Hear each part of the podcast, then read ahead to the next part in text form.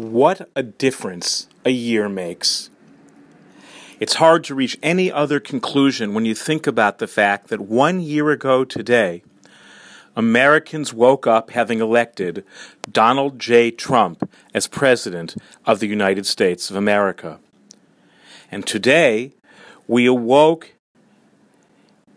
in a country that saw sweeping defeats handed to those people most closely associated with that same president.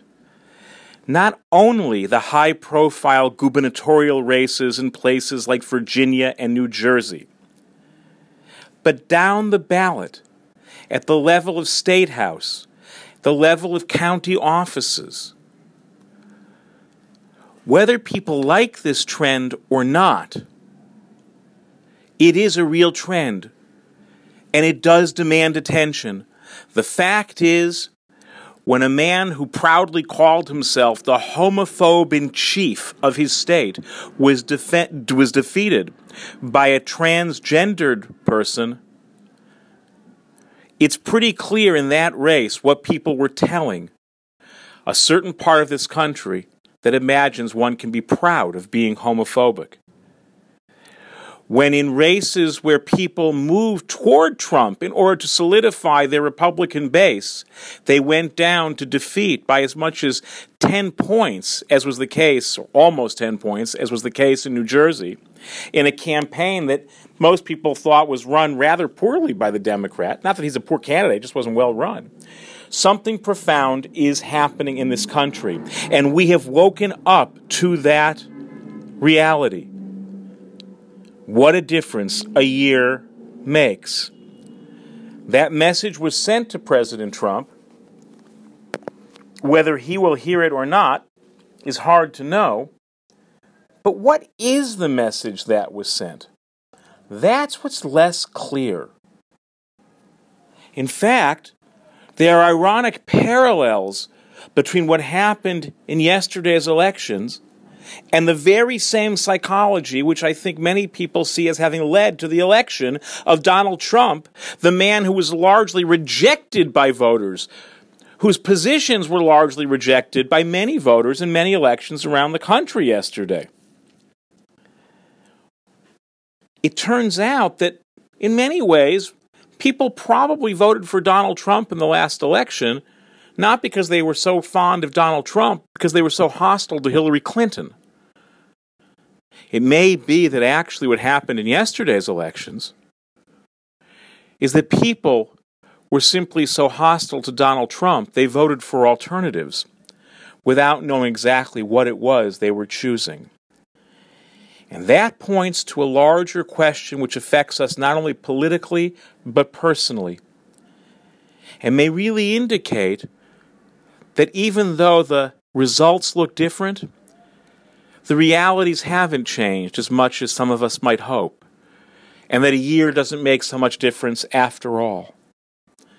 What if it turns out that this election, more than anything else, was about the fact that we find it easier to organize, mobilize, and energize around opposition far more than we do around proposition?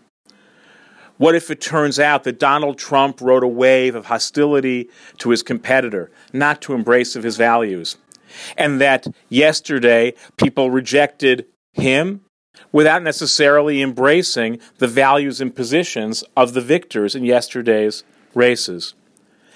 If in fact that is what happened, and there is plenty of neuropsychology and social psychology to tell us that people really do organize, mobilize, and energize better in opposition to things than in favor of things. That we work more effectively in the short term from opposition than proposition. Then we may be dooming ourselves as a country to an endless ping pong match between extremes that will serve most of us poorly every time. And maybe the real takeaway from this election especially for those of us who may be pleased by what it seems to indicate in the short term.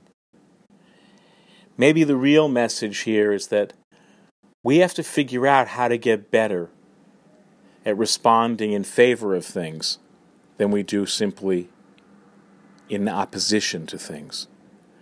that whatever we know about the human psyche that may naturally propel us toward working from negative motivations more than positive motivations, maybe the real practice we all need in our lives, one voting booth at a time, one conversation at a time, pick any place in our lives, and actually ask when we're most motivated Am I doing this because of something I hope for and yearn for and want to create?